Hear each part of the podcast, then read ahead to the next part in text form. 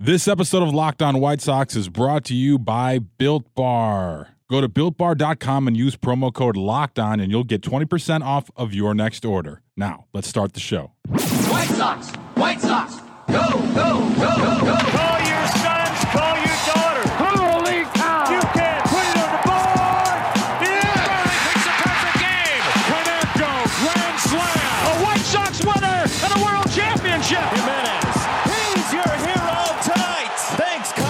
Dynamic duo of Herb Lawrence and Chris Tannehill. Those two are like a tag team, you know? Come with me to south side of Chicago. Hi, this is Jim Thome, and the best White Sox talk is on Locked On Sox podcast with Tanny and Herb. Hello and welcome back to Locked On Sox. My name is Herb Lawrence. With me, as always, is Chris Tannehill. Today, we're going to do something a little different. We were on Locked On MLB with Paul Francis Sullivan. He likes to be called Sully. He had us on as guest to talk about a variety of topics, mostly centered around our beloved Pale Hose. So give this a listen as we did a crossover episode with the folks over at Locked On MLB. Hello, baseball fans, and welcome to Locked On MLB, part of the Locked On Podcast Network, where it's your team every day. This is the daily podcast we talk about all of Major League Baseball. I'm yours, Paul Francis Sullivan. Please call me Sully on today's episode, which is being dropped on the 15th day of December 2020. We are going to be talking south side of Chicago. We are bringing in Herb Lawrence and Chris Tannehill of Locked On White Sox to talk about a fun 2020 season and what has been, uh, we'll be kind and calling it an eventful off season. This show is available on the free and easy to use Himalaya podcasting app. We're also available wherever you get your podcasts. And when you're staying at home during these, uh, let's call them interesting times, be sure to tell your smart device to play podcast Locked On MLB or check out some of the other great shows on the Locked On Podcast Network, including Locked On Fantasy Baseball with Scott Cullen. Hey, why not check out Locked On White Sox with Chris Tannehill and Herb Lawrence? Or maybe with Herb Lawrence and Chris Tannehill. I'm not sure which way they bill each other. Uh, this show can be followed on Twitter at Locked On MLB Pod. I'm your pal Sully. I'm at Sully Baseball on Twitter, Sully Baseball Podcast on Instagram. As I hinted, we are going to be talking about, I think, one of the most fun teams in baseball, at least as we were in 2020, and a team that is filled with stars, filled with intrigue, and now possibly filled with controversy the Chicago White Sox. And Chris Tannehill and Herb Lawrence, or maybe Herb Lawrence, Chris Tannehill, whichever way they do it, hmm. they host the terrific Locked On White Sox podcast. They want to talk White Sox baseball. How you guys doing? Doing, good, great, Sully. Sully. How you doing, brother? I'm talking baseball in December. This is what I'm going to be doing. This is what I love doing here. Let's get talking right on about 2020 um, because the season in 2020, I thought the White Sox were going to be better going into 2020, and they really, you know, from the, from an outsider's point of view, I mean, I like the White Sox, but I can't call myself a White Sox fan. But obviously, you have an MVP performance by Abreu. You have Tim Anderson still evolving into one of my favorite players in baseball. Um, Jimenez is you know, making Cub fans grind their teeth. And you know, Giolito and Keuchel turn out, to, I think, to be the best offseason acquisition made. Period. End of sentence. Going into last year, and of course, they lost the heartbreaking series to Oakland. But talk to me a little bit about your feelings about the groundwork that was laid down in what was in the truncated season. Extremely um, positive year for White Sox. Um, yeah, I'll start because I believe when I thought about this season, 60 games before it started, I was like, okay, this team ready to compete, but also not ready for prime time. I'm going to pick them for under 500. And I did. I think I picked them for 28 loss or 28 wins this year, 32 losses. And anything over that, I was going to be overjoyed. And so the 35 and 25 White Sox of 2020 exceeded my expectations. Players played at or above their uh, projections the whole year. And yeah, the tough loss is bad, but I think the experience, the three games that you got right there facing a tough Oakland team will serve this team well going forward.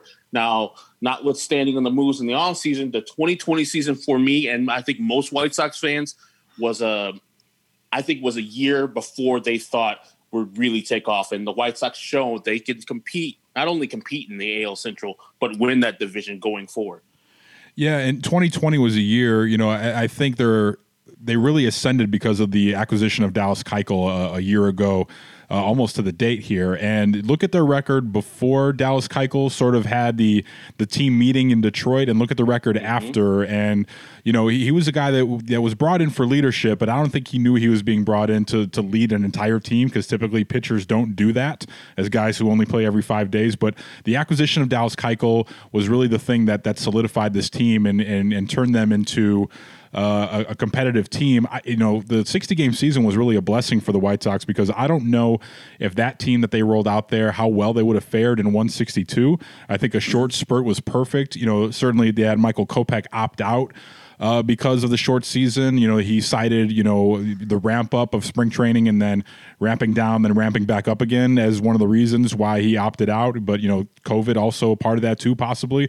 But I think if they would have played 162, who knows how this team would have evolved or maybe even devolved. You know, when whenever you have young teams with expectations, you always have to be weary of that going in. But I think it was the perfect setting for the White Sox to take the next step uh, in looking at 2021 is now they're a team that could seriously contend for an American League pennant. But like that 2020 season was just the, the recipe that, that that's just just what they needed. You had Luis Robert coming up, and just you got you got to see enough of everyone to know what they're going to give you. There was no major injuries for, for, anyone that season in 2020 that would that would derail their season in 2021. So it was just the perfect setting for them to see what they have going forward for 2021. Yeah, and it's you brought up Keuchel that I really think that that acquisition on so many levels was a positive one because their, their their rotation was so young, and you know even players like Cease and Giolito, who are this is not their rookie years, they're still young pitchers, and to be able to to insert a guy who has been there, who has done that, who has won on the big stage, who who can sort of take some pressure off of them. And yeah, he did the leadership. He also was really good. I mean, he had a really good yeah. season. And, you know, I mean, he kept his ERA under two. Uh, he, you know, he pitched deep into games. And he did his job. And so, you know, it's one thing to bring in a rah rah veteran saying, "Hey guys, I've been there, I've done that." It's another one to to lead by example. I've used this example ad nauseum about this sort of role, but it's the role that Charlie Leibrandt played when the Braves acquired him in the beginning of the 1990s, where they had a ton of young pitchers on that team. And Leibrandt had been part of the uh, some successful Reds teams and and the Kansas City Royals who won the World Series. He was a big part of that team. So having that stable veteran, I think helped Smoltz, helped Glavine, helped Avery, helped those other pitchers that were on there because they knew that you know that when his turn came around, that you know there wasn't going to be a pressure on the team. I think that Keuchel fed that that Giolito and the bullpen fed off of Keuchel, knowing that okay, we've uh, you know we're in good shape when we know he pitches and and that's got to help the that's got to compound the entire team as well quick charlie leibrandt aside you know he played in the uh, the catholic league around the same time that my dad played high school baseball and the, the, the stories of my dad talking about facing charlie leibrandt in a high school setting like you can hmm. imagine how a guy like that would have given some guys fits you know guys that were just playing you know for fun you know not you know looking to take the next step and play the next level but uh, it was funny where my dad was talking to darrin jackson i brought him up to the the radio booth one time, former White Sox outfielder, mm-hmm. and they were sharing their stories about facing Charlie Leibrandt. And uh, my dad's like, "Oh, I always had trouble trouble with Charlie Leibrandt in high school," and Darrin's like, "Oh, I never had any trouble with him."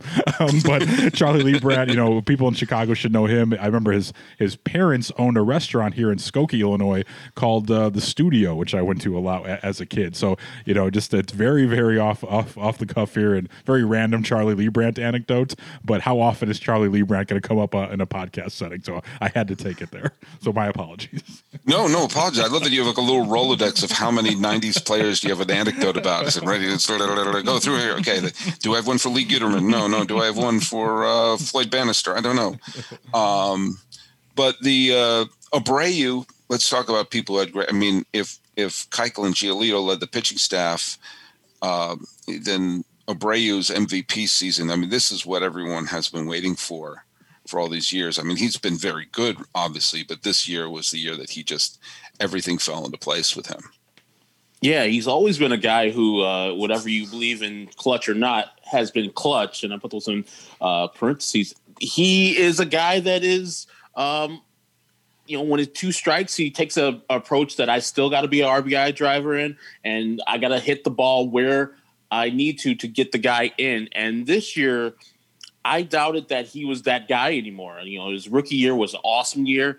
And then ever since he's kind of went down, you know, stayed above league level of being a great slugger, but not like the great rookie year he had. And I was like, ah, I don't maybe want him back on the White Sox, but this year he proved me wrong. He mm-hmm. got his body in shape. He was a terrible defensive first baseman years prior. He worked on his defense. He looked like he was more flexible, and he went from I think a negative defensive run saved guy to a positive guy in the 60 game season, almost won a gold glove, should have been nominated as the finalist, but he had a great year all around. And I am looking forward to that dedication. He's, like you said, the leader of that clubhouse. I think, you know, um, Tim Anderson's the guy who stirs the drink and gets the offense going. But mm-hmm. everybody looks up to Pito. And now with the MVP award, MVP, MVP Pito is the guy that they'll be looking forward to leading this White Sox team into the next phase of uh, championship contention. And Eloy Jimenez and Luis is it's Robert, right? Luis yeah. Robert. Okay, I keep I keep wanting to say Robert, but you know Eloy Jimenez and Luis Robert. I mean, those are two super young guys.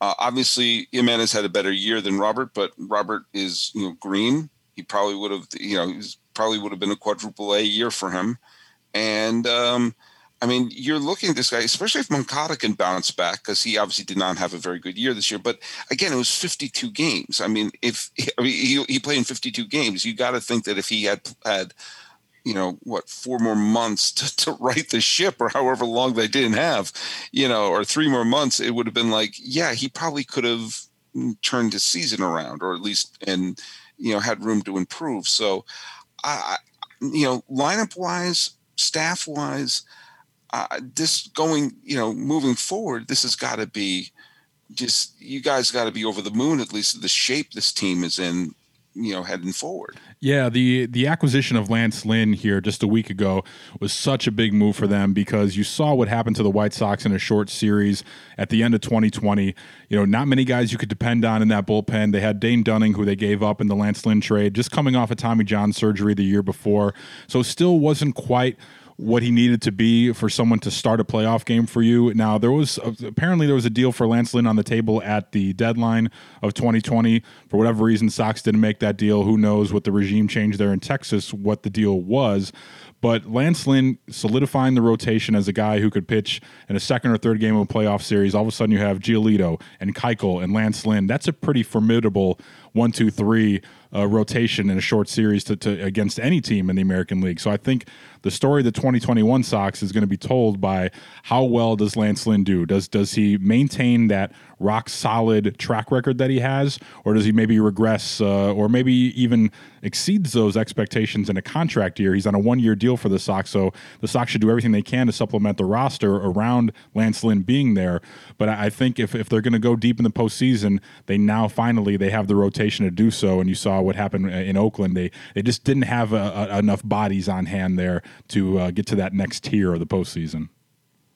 And I got to say one thing that if Lance Lynn does pitch well for the White Sox and does help turn turn things around there, one thing that I would give him if I were the management of the White Sox, I'm not one to tell them how to run their business, but if I were the management of the White Sox, what I would give them is a built bar because built bars are the most delicious protein bars out there. You guys familiar with Built Bar? You must be. Oh, are you kidding me? I'm waiting for that. The new they're supposed to give us the new uh, the new drop, the new Built Bar drop with I think maybe some of those holiday flavors in there. I haven't I'm got. I'm, I'm just. I'm waiting. I, I just like I'm, I'm waiting outside. You know, the looking out the window every day for for the uh, the post office for the new Built Bar because some of these new holiday flavors sound delicious. But I talk to Herb all the time. I keep them in my desk drawer at work. Herb sees me around three o'clock. I go after you know the uh, the German chocolate, one of my favorites. But yeah, I try to you know stay away from from the sweets and be good. But Built Bars are a perfect opportunity for someone trying to stay health conscious while still indulging in those snacks that we love so much. Well, yeah. I mean, what my my personal favorite is the raspberry covered in chocolate. I love that. I love chocolate raspberry. But you're right, German chocolate's great. Mint brownie's great. But you make a great point. These are low calorie, low sugar, high protein, high fiber. Doing the keto diet, forget it. It's great. Let's take one of these new flavors. I happen to love coconut almond because I love chocolate. I love coconut. I love almond. Boom. It's got 18 grams of protein, 180 calories, five grams of sugar, five grams of net carbs. You burn that off doing a podcast. So let me just tell you something. You can get a free cooler with purchase while supplies last. And if I'm going to make this deal for everyone at Locked On MLB and for everyone at Locked On White Sox, I know a guy at Built Bar. I can pull some strings. Go to builtbar.com, use promo code Locked On. You'll get 20% off your next order. Use promo code Locked On for 20% off at builtbar.com. What's that website again? BuiltBar.com. builtbar.com. I got to register that at ASCAP. Don't forget BMI too. All right, cool. So let's let's. All right, uh, well, let's talk about the elephant in the room, and by the elephant, I don't mean Stomper, the mascot of the A's, but this guy was an A's manager, and um, the look at. I, I actually been really, really eager to talk to you guys about this because, uh, you know, when you're on the outside looking in, and you see a managerial change, sometimes you think, what were they thinking? And then, as someone who grew up a native New Englander, when the Red Sox were what five outs away from the 2003 World Series, and they fired Grady Little, and some people say, "What were they doing firing him?" Every Red Sox fan said, "Like, oh, that that should have happened in April. That should have had." No one cried, and I noticed that when Rick Renteria, who you know.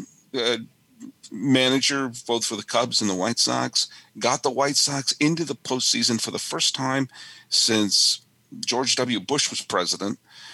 And then he was let go. My first reaction was, What are they doing? And then I saw almost unanimously from White Sox fans, Yeah, yeah, makes sense.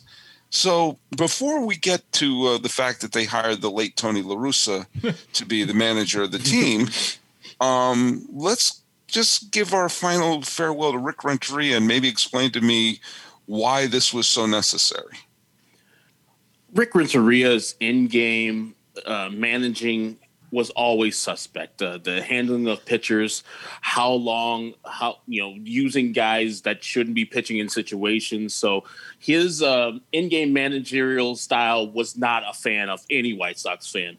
I'm a guy who believes that managers don't matter that much in wins and losses. So I was neither Rick Renteria fan or fire Rick Renteria. So when that happened, I was like, okay, fine, cool. If they really want to go in the AJ Hinch uh, way, um, I, I guess I'm cool because the guy who says managers don't matter, I don't care if he gets fired or he stays hired. Um, so I had that the uh, that feeling about Rick Renteria when he got fired. I know Tanny had a kind of a slightly different uh, take than I do because I, you know, I think White Sox fans wanted Rick Renteria fired after that postseason performance. So I was like, it doesn't matter. Yeah, with the whole Rick Renteria thing, you know, I, I when when we ended the season, the you know when the Sox lost in Oakland there, and uh, were limited from postseason contention, you know, I didn't have I didn't assign too much blame to Rick Renteria for how he managed that game. It was a little weird um, and a little panicky. Uh, but again, you had Dane Dunning start that game, who you saw leading up to that game didn't really, he wasn't his top physical self. And granted, we never saw him in a full season, but you knew he was hitting the, the wall coming. He was a rookie for one, and two, coming off Tommy John surgery. So he gives him the, the hook after two thirds of an inning. And then it's just a total free for all in that yeah. game. And, you know, sometimes, you know, elimination games are like that, but he didn't really have a lot of healthy guys and, and a lot of dependable guys to go to, at least in that game itself. Now there were certain crutches that he that he liked to use, like pitching Jimmy Cordero basically every day. Like Jose Abreu wanted to play in all 60 games. I think Rick Renteria wanted Jimmy Cordero to pitch in all 60 games if it was up to him. Um, but I, you know, I think Rick Renteria is a great culture builder. You know, you saw him with the Cubs before Joe Maddon get there. I think that's unfortunately his lot in life is he's a guy that can set you up and get you ready for the big dance, but ultimately, like you know, it's uh, it's someone else that's going to take you to the dance. And I think everyone knew that from the very beginning. You know, I, I, think if the White Sox wanted to go deep into postseason, they would have to have someone with tons of postseason experience, which is why I thought maybe AJ Hinch would be the guy they'd go after. They ended up, you know, shocking the baseball world and going with Tony La Russa. But I think everyone knew how this was going to end for Rick Renteria, and it, it was great to see him lead his team to the postseason in 2020. But ultimately, every Sox fan knew in their heart of hearts that it, that's where his story was going to end in 2020 when he was let go, I knew there was a lot of Hinch rumors going around. What I thought was going to happen is because th- there were so many lieutenants of Bruce Bochy that seemed to be great potential managers. I mean, Hensley Bam Bam Meulens, who was a manager in the World Baseball Classic as well, and, you know, for I think it was for Holland because he's from Curacao, but um, has been touted as being a great. You know, you know, these guys who've been alongside the most successful manager of the last decade, Roberto Kelly, uh, Ron Wotus, uh, Hensley Bam Bam Meulens, all these guys who were, you know, there by his side. I know Tim Flannery is basically retired, so he's not really an option. But I always thought, like, yeah, if you, why wouldn't you want to pick that carcass the way that, you know, Jim Leyland was a Tony La Russa man, the way that Mike Scioscia was a Tommy Lasorda guy. You would think that you would want to get someone sort of get that person and and give them their chance. And when they went with La Russa, I really thought I was reading the Onion for a minute. Um, I, I I'm always baffled by the fact that La Russa had the greatest way to walk away from baseball as a manager, winning Game Seven of one of the most thrilling World Series we've had of the last decade, and you know, and already in the Hall of Fame, and you know, all you know, and he just is will go from team to team as the sort of the executive vice president of Franks and Beans and Beans and Franks and show up at, and show up at spring training, shake a few hands, and and and call it a day. The idea that they would take this, as we established in the first half of the show, very very young, very very you know talented young team and give it to the car keys to a guy who at one point was one of the most innovative managers. And I'm not taking away his great career, but you know, it's kind of like, you know, Hitchcock was making films when he was well past his prime, and they just, oh yeah, it's still enough for you know. This strikes me as Scorsese's The Irishman right now, like going, all right, everyone's everyone's old, and yeah, it kind of feels the same, but it's not quite as fresh as it used to be. And I, I said on my podcast, if you did a Venn diagram of the qualities of a manager that I would not want on this White Sox team, the center circle would have been Tony La Russa. So, um, to quote Voltaire, what the hell is going on here? you said it. I mean, he had a storybook ending as a manager, walking off the field as the world champion. And he, where we were at the Hall of Fame for Frank Thomas that day, we saw Tony La Russa get inducted to the Hall of Fame that day too. So I'm asking myself, besides all the all the stuff that's off the field and stuff I don't like about him, why would a guy who's got everything he's got in this game sewn up? What's the motivation for this guy to come back to this team? And why would he want to do that? Like, there's no motivation for him to do this. Like, there's no like AJ Hinch, while I wouldn't have liked the hire because of the cheating, mm-hmm. I know the guy wants some redemption to clear his name to say, hey, yeah, I did cheat, but I've moved forward and I'm an actual good manager. Be, you could see I've turned this team from a team that went to A to B to a team that went to B to C type of thing. Mm-hmm. And I would have I would have understood that with the White Sox. Would have been mad, but I was like, I get it. But Tony La Russa has no motivation to come back and make the White Sox good. This seems like more of a Jerry Reinsdorf wants to right a wrong that he allowed happen more than 30 years ago. So this is this is a panned worldwide, especially with White Sox move that the White Sox have made. I don't get it. Yeah, for those listeners who may not be that familiar with the inner goings of, of the White Sox culture, so Hawk Harrelson, the the Ford C. Frick Award winner who will be inducted uh, in 2021, he was at one time in the 80s the White Sox general manager, and he fired Tony La Russa. And then, of course, Tony La Russa goes on to Oakland and establishes his Hall of Fame career. So the the, the wrong that Herb mentioned that Jerry Reinsdorf wants to right is bringing Tony La Russa back. You know, La Russa and Reinsdorf have remained great friends over the years.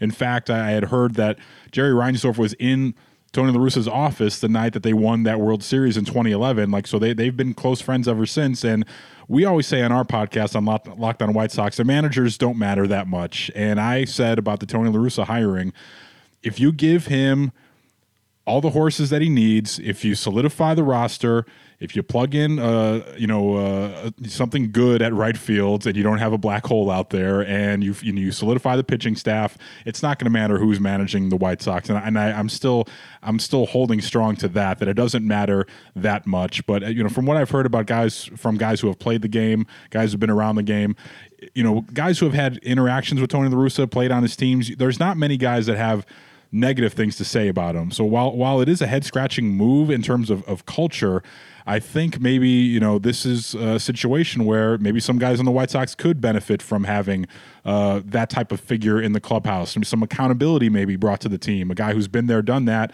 and the expectations are there from day one. Okay, this guy's won multiple World Series in the Hall of Fame. Everyone approach this season in a professional manner, come ready to go every day, and hopefully it'll be a team that goes deep in the postseason, wins a World Series, and then Tony bows out gracefully again, and the Sox can continue on whatever path they're going to go on after that. I thought it should have been Sandy Alomar, a guy who's had history Yeah. with the White Sox and been great on Terry Francona's bench. That's kind of the guy that I wanted, But I think I think the Indians are groom. I think Francona is going to step down for health reasons and head off to the Hall of Fame himself. And I think that you know Alomar stepped in a bunch of times. Anyway, I don't think he's going anywhere. I think he's going to be the Cleveland manager for the next ten years, probably. Uh, essentially, you're what you're describing is uh, Grandpa is coming. Wear your Sunday best. Be on your best behavior. You know, Grandpa doesn't turn down the music. You know, Grandpa doesn't like that. Um, I hope that's I not have- it. I hope they don't turn down the music. I hope they don't change the way they are. Uh, on the, Yeah. you know, like that's the one thing that we're all worried about is you're not going to see the bat flips. And the guy who makes this whole White Sox thing go is Tim Anderson at the top of the lineup. And if there's a rift there, and you're already Mm-hmm. starting to see some some seedlings there, maybe. And again, this could all be squashed once everyone meets in spring training, and once they start playing games, it could be a nothing.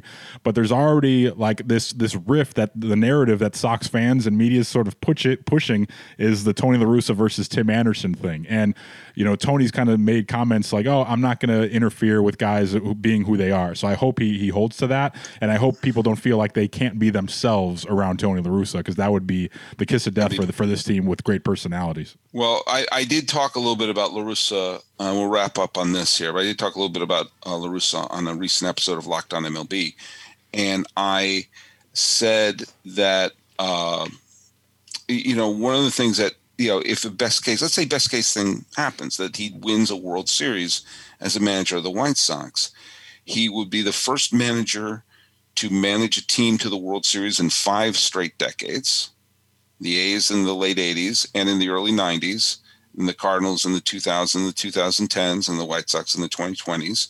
He would be the first manager ever to win the World Series with three different franchises. You've had a couple of people who've managed three different teams, including Dick Williams, including Bill McKechnie, who managed three different teams to the World Series, but no one has ever won with three different teams. So you know, at that point, you start putting him into the conversation of all time greatest managers. I still think the greatest manager of all time was Earl Weaver, who was doing uh, sabermetric stuff in the 70s before anyone knew what they were. He was already doing it. Um, and uh, but he but I'm okay. I'm trying to see the glass is half full. I'm trying to see the glass Yeah. is half full, and uh, we know whatever is in that glass, Larusso's going to drink it and then get in his car. Well, and drive. I was gonna say I hope he's I hope he's the first manager. I hope he's the first manager to have two dash cam videos because we're waiting for the audio of I'm a Hall of Famer baseball person.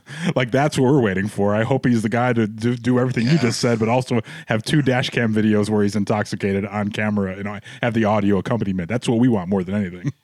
And the only reason that would be the case is that uh, there were no dash cam videos when Billy Martin was managing.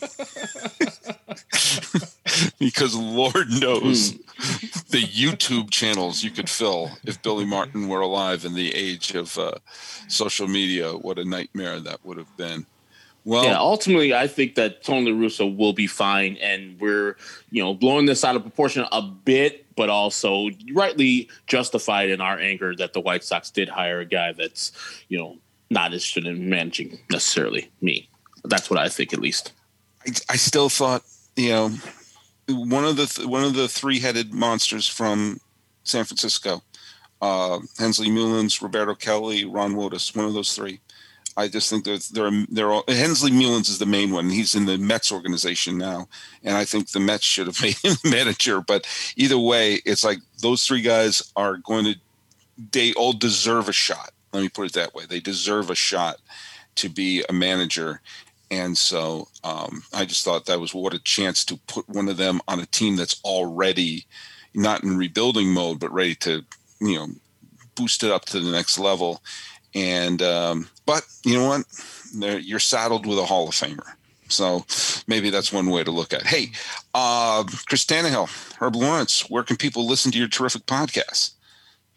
They can check us out at Locked On Socks for Twitter and Instagram. We're Locked On Locked On White Sox is the uh, podcast name, but on Twitter, Locked On Socks, Because in Chicago, these are the only socks that we know. We don't recognize the Boston Red Sox as the Sox.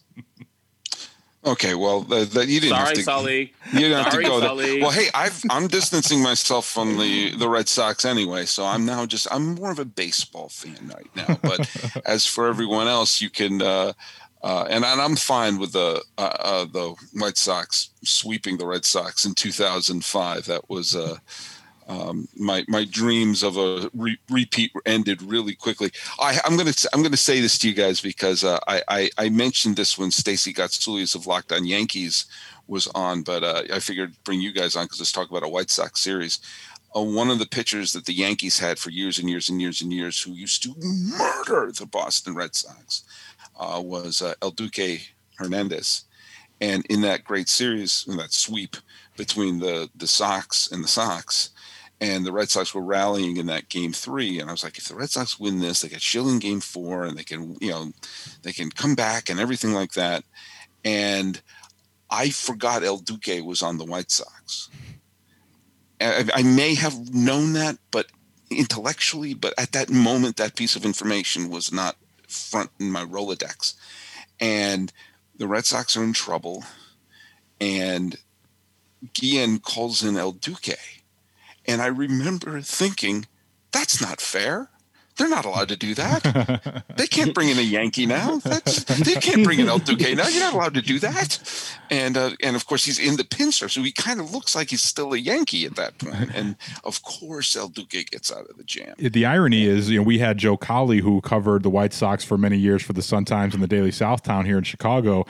And he told the story about how it was Ozzie Guillen himself is the one who stumped for El Duque to be on the postseason roster. Uh, supposedly, the, the Kenny Williams didn't want to have El Duque on, on the roster, but there you see it right there. And you know, as a White Sox fan, you can't imagine uh, many postseason moments because we certainly don't have many, but so, not, certainly few greater than than El Duque escaping that that bases loaded jam there in Fenway. You know, sometimes you got to be on the receiving end of some history too, there, Red Sox fans. So No, just be, no, be no, happy, be happy for Oh us. yeah, yeah. Because before 04, the Red Sox were never, ever, ever on the receiving end of it. No, no, no, no. uh, Bucky fucking Dent, right? Hey, we got to bleep something out there. But uh, we're trying to sell some built bars. I'm not sure that they would uh, approve of that. But hey, Sorry, Boston. But hey, Chris Tannehill, Herb Lawrence, this has been a lot of fun having you on. So that was really great. Uh, for everyone else, uh, be sure to check us out on the free and easy to use Himalaya podcasting app and follow us on Twitter at Locked On MLB Pod. If you want me to do any topic at your choice, uh, send it to me via Twitter at Sully Baseball, and we'll do it on the Sunday request. Talking socks, and according to them, the only socks worth talking about. With Herb Lawrence, Chris Tannehill, this has been Locked On MLB. I'm your host, Paul Francis Sullivan. Please call me Sully. That is our conversation with our guy Sully from Locked On MLB. Check him out. Does a fine job for the Locked On Podcast Network covering baseball every day. We'll be back tomorrow with a fresh episode of Locked On White Sox where we will talk to our guest. You know him from Complex, you know him from First We Feast, and from the incredibly popular web series Hot Ones.